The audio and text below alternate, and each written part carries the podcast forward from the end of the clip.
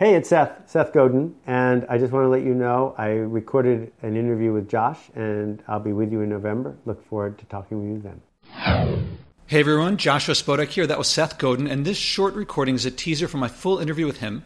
He talks about his new book in it, so the full version will come out with his book, which is in November. In a second, though, I'll play the closing message from our conversation, so you can hear more wisdom from him right now. But I have to say a few words about Seth and our conversation because, one, it made a big impression on me, and two, I want to let you know what's to come. Though I prepared by reading Linchpin and Purple Cow, and watching hours of his videos, and reading dozens of his blog posts, probably hundreds actually, since talking to him, I've reread and rewatched a bunch of it, and it started to come alive beyond my expectation. Because of hearing him speak on this topic, many questions I posed to others about leadership in the environment, he answered in totally unique ways, or at least ways that I hadn't heard before. So several times, I have to say, I thought he was off track and then I realized as he spoke more that he was steps ahead of others with how to lead people in environmental issues. So I learned a lot about leadership in the environment, and this is my topic.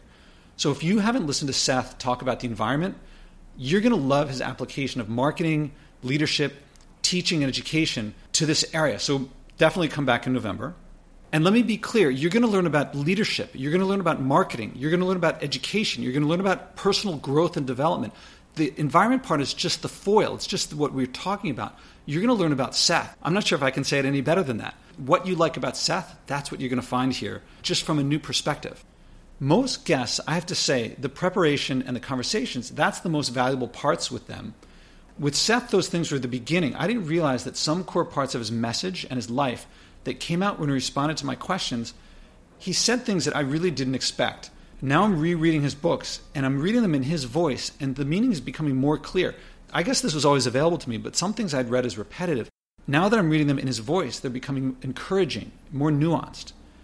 I will say that some things I disagreed with or thought that he missed, so I'm not blanket or blindly praising him.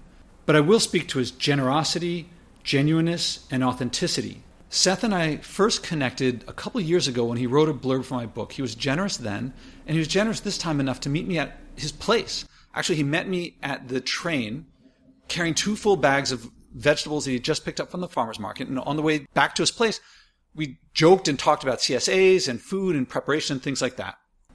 I can't think of anyone who feels more salt of the earth, either relative to his or her notoriety or in absolute terms. So I hope and believe that the openness and generosity that I got from him came out in the conversation with him. Here's how Seth closed the interview, being generous again. I think it's worth noting that this work you're doing isn't easy. It's time consuming, it's difficult, and it's scary.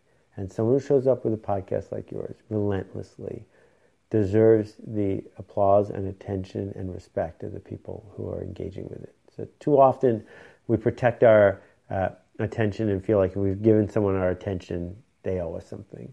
But in the case of the work you're doing, I think that it's a mutual engagement you're having with your listeners, and I just want to thank you. I'm sure they don't thank you as much as they should.